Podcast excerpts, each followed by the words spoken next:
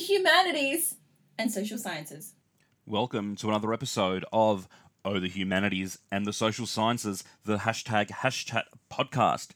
In this episode, I speak to Anne Gripton about the question of if we can use the past to inform the present and the future. I'm joined by Anne Gripton. Um, welcome. Uh, hi, Marco. Good to be here. Thank you for giving up your time to talk uh, on the podcast. I'm looking forward to it. Um, so, if you start with with a, with an introduction about yourself, uh, you know your role in education, your role in HASS. Um, okay, so I've been teaching for around 25 years now. Um, I've been at government schools, private schools, Catholic schools, so um, I have no preference one way or the other. Um, I've been teaching history since the start and a little bit of geography, but that's a long time ago now. I've been a head of history. I work for, well, I'm part of the History Teachers Association of New South Wales. Um, yeah, and I just, you know, I love history. well, that's fantastic. Having having a passion for it's amazing. And, and I'd think to say that your um your time teaching geography is now history. yeah, um, sorry, um, that was that was that was horrible. it's okay. Um, the thing is that I I actually do teach a lot of geography within the context of history because I really believe that you can't understand a people without examining their physical space. Um, and so, you know, I do spend quite a bit of time looking at the impact of the natural world on the development of societies and the impact that it has. Fantastic. Yeah, that, that's um a lot of people don't um I think don't realize that that geography um sort of and, and history can be intertwined like that when you look at ancient civilizations and why they rise, why they fall, why they choose specific locations to you know to to, to start these cities. Oh, absolutely. I mean, it, it, does go back to that sort of nineteen sort of eighties approach to to um, history, I guess, when it was about you know the river systems and the the river civilizations of the Tigris Euphrates and the Nile and the Yangtze and and all the all that kind of stuff. Um, and I think that sort of stayed with me because that's how I first started learning about history, and it it kind of just made sense. But yeah, it was, and and so I don't think you can really separate the two because just as you know, if you look at Bruges, for example, um, which is this town in Belgium or in the Netherlands, it's like how how the Dutch have interacted with that space has affected its economy, its society, and so I think you really need to to link those two so closely together to get a better understanding. Yeah, and a lot of the stuff, a lot of that. Um, stuff you can you can get a lot of trivia facts and a lot of you know a lot of facts that the kids sort of they they love to hear about all these weird and wonderful oh, links yeah. between geography and history and you know even just recently on um there was a big thing about the Ghan Oh, um, oh yeah, yeah. And and the kids don't, the, the students don't realize it when you know why is it named the Ghan? Well, who opened up you know the the, the Central Australian desert? Yeah, well, yeah. Afghani camel camel drivers. You know. Um, no. So when people start saying, "Oh, you know, the, this whole idea of Australia's the bush and Australia's the outback and the desert," well, who opened it up in the first place? You know? Yeah, that's right. Um, yeah, I don't know if I'm up to watching a 16 hour like documentary on it though. I, I just no, no, I don't think I can. No. you can just sit on a you can just sit on a train in Sydney for sixteen hours and um and have the same effect. I think. maybe and not. just going from one stop to another. Yeah, maybe not with the same scenery, but yeah, it's a great idea. But I just don't know if it's for me. Um, all right, so well, let's um let's um have a look at the um at our topic for the day, which is uh, using you know historical education so using the past to inform the present and the future mm. and I think I while I absolutely agree, I think particularly, you know, and a lot's been written about this in the last year with the rise of fake news. I think that the skills that history can offer um, definitely will serve students well in deconstructing the world around them and, and being able to manage it better. I think we have to be careful about not falling into that trap of thinking that we can use the past to inform the present and the future because you know as as the opening line from the book the go between says you know the past is a foreign country. They do things differently there. And so i think we have to be careful about drawing parallels where perhaps there are none yeah yeah no that that's um that's 100% accurate i mean there, there's obviously that that um like you said they do things differently that social that socio um, cultural um, uh, period of time, regardless of which period of time you're looking at, is obviously going to be so much more different. Uh, to what we have today. Mm. I mean, uh, there, there. I think for sure there are echoes of the past, and I know other people have made mention of you know Trump and the rise of Hitler, and even looking back to ancient Rome with um, Pompey the Great, and and all sorts of things. You know, but I, while I think they are, they are echoes, they are not parallels, and, and no two things can happen the same way because you'll never get the same set of circumstances um, happening again and again. And so that's why I think history is important, so that we don't make these false assumptions. That we we do use those skills in you know looking at the sources, looking at the evidence, and being very careful about letting that inform us about where we go to from here. Yeah, exactly. Now, so, so you mentioned that you can't fall into that false assumption of you know everything that's happened before. I'm so I'm a, I'm a massive Battlestar Galactica fan, and um, one of the one of the um, one of the one of the things that one of the quotes that comes up is all this has happened before and all of this will happen again. Mm-hmm. Sort of a, a, cyclical, a, cyclical, nature of uh, a cyclical nature of history. Um, and you, you, did mention, you know, there, there, are people that draw these parallels between Hitler and Trump, and um, and while they're not, you know, they're, they're not 100 percent I wouldn't say not 100 percent accurate, but they're not. You know, it, just because it's happened before, it doesn't mean it will happen again in that exact way. No, and that's why I think that you know, it. I prefer the term like echoes of the past because I think it. We do get these, you know, similar circumstances, but they are slightly distorted each time and they do come reverberating back you know and the thing is is that this you know what's happening at the moment with this anti-globalization push you know with brexit and so forth this is nothing new like you go back to the 13th century and there were race riots in britain against the flemish um, you know trying to kick them out because of the economic impact the social impact that it was perceived that they were having so, you know, we need to understand that, you know, I think it's true that, you know, this has happened before, but it happened before in a slightly different way and had slightly different causes and slightly different impacts.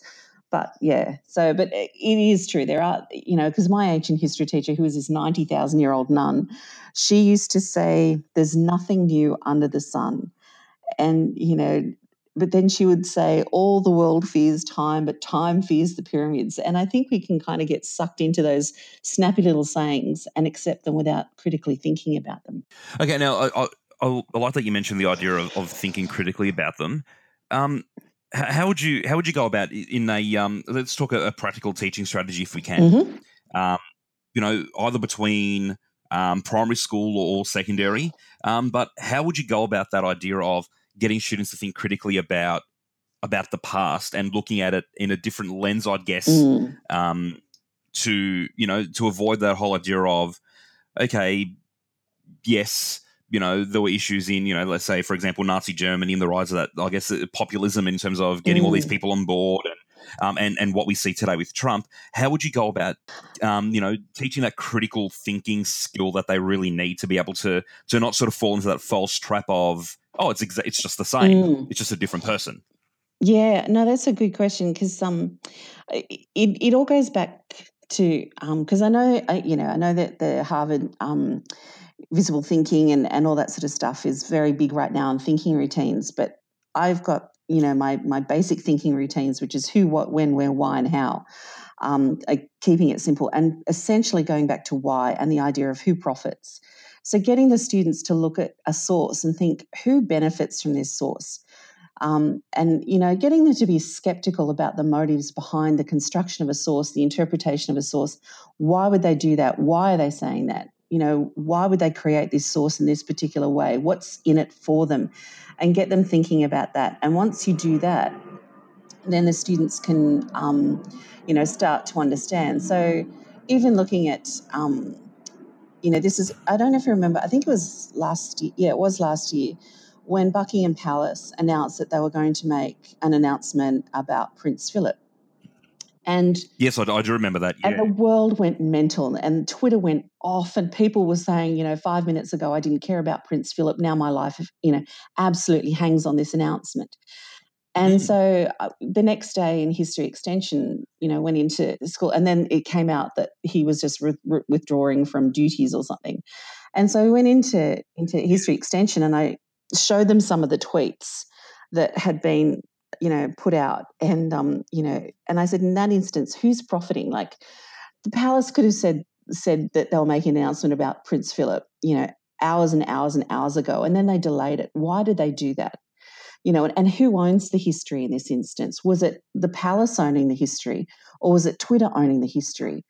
And so it, it was just an, a nice opportunity. I try, you know, particularly with history, um, trying to connect it to what's happening in the present and then sort of showing you know those echoes you know from what from incidents in the past i think is enormously powerful for students because they, that's when they start to see that history isn't about dead white guys. It's about you know living breathing people today and what we can do about that.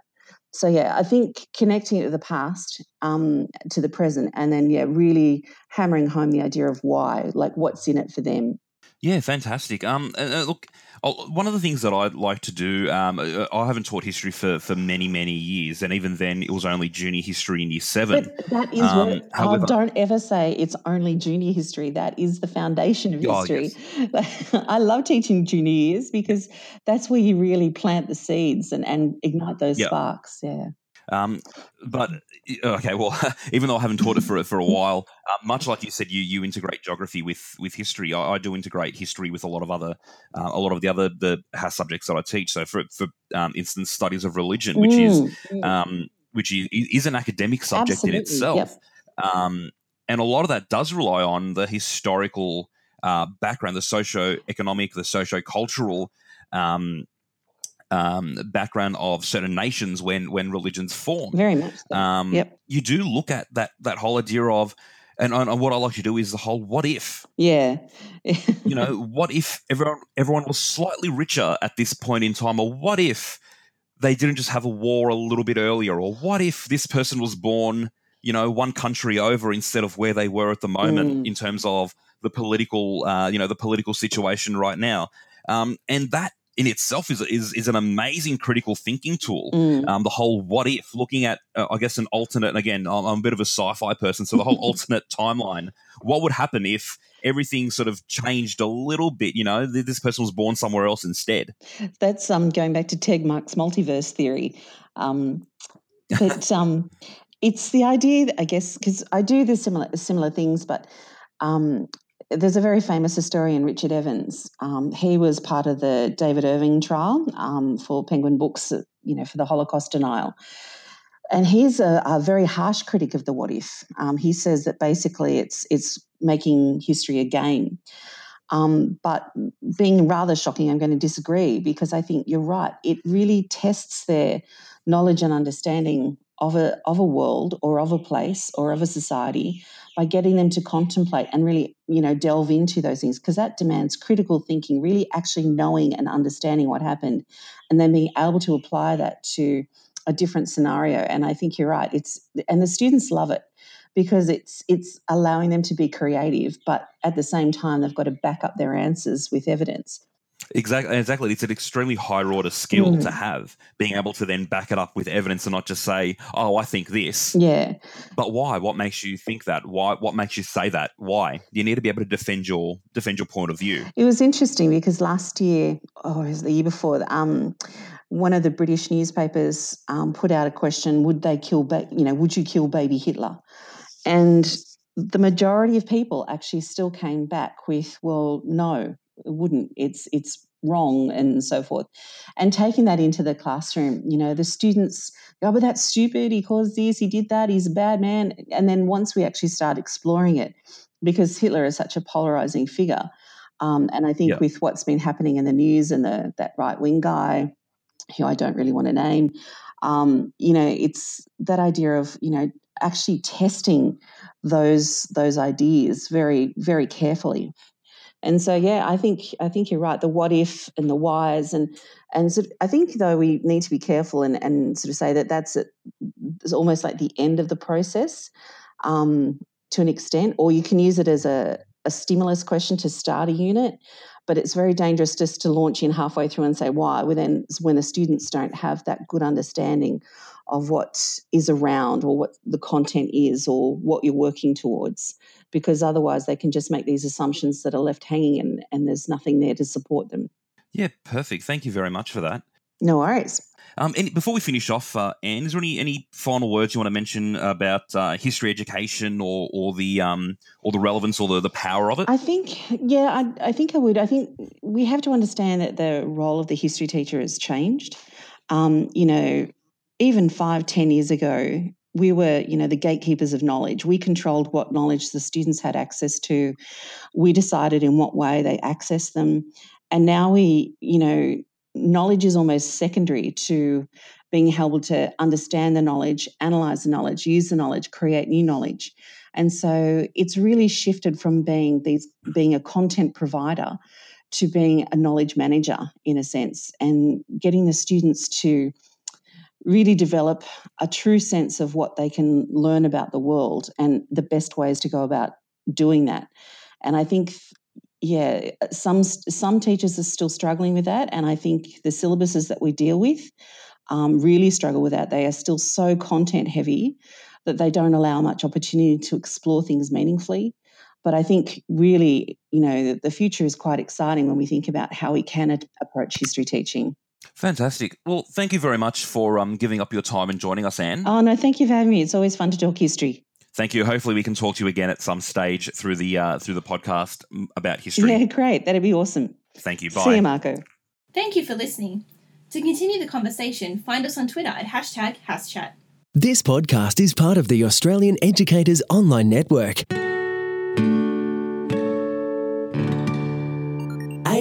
aeon.net.au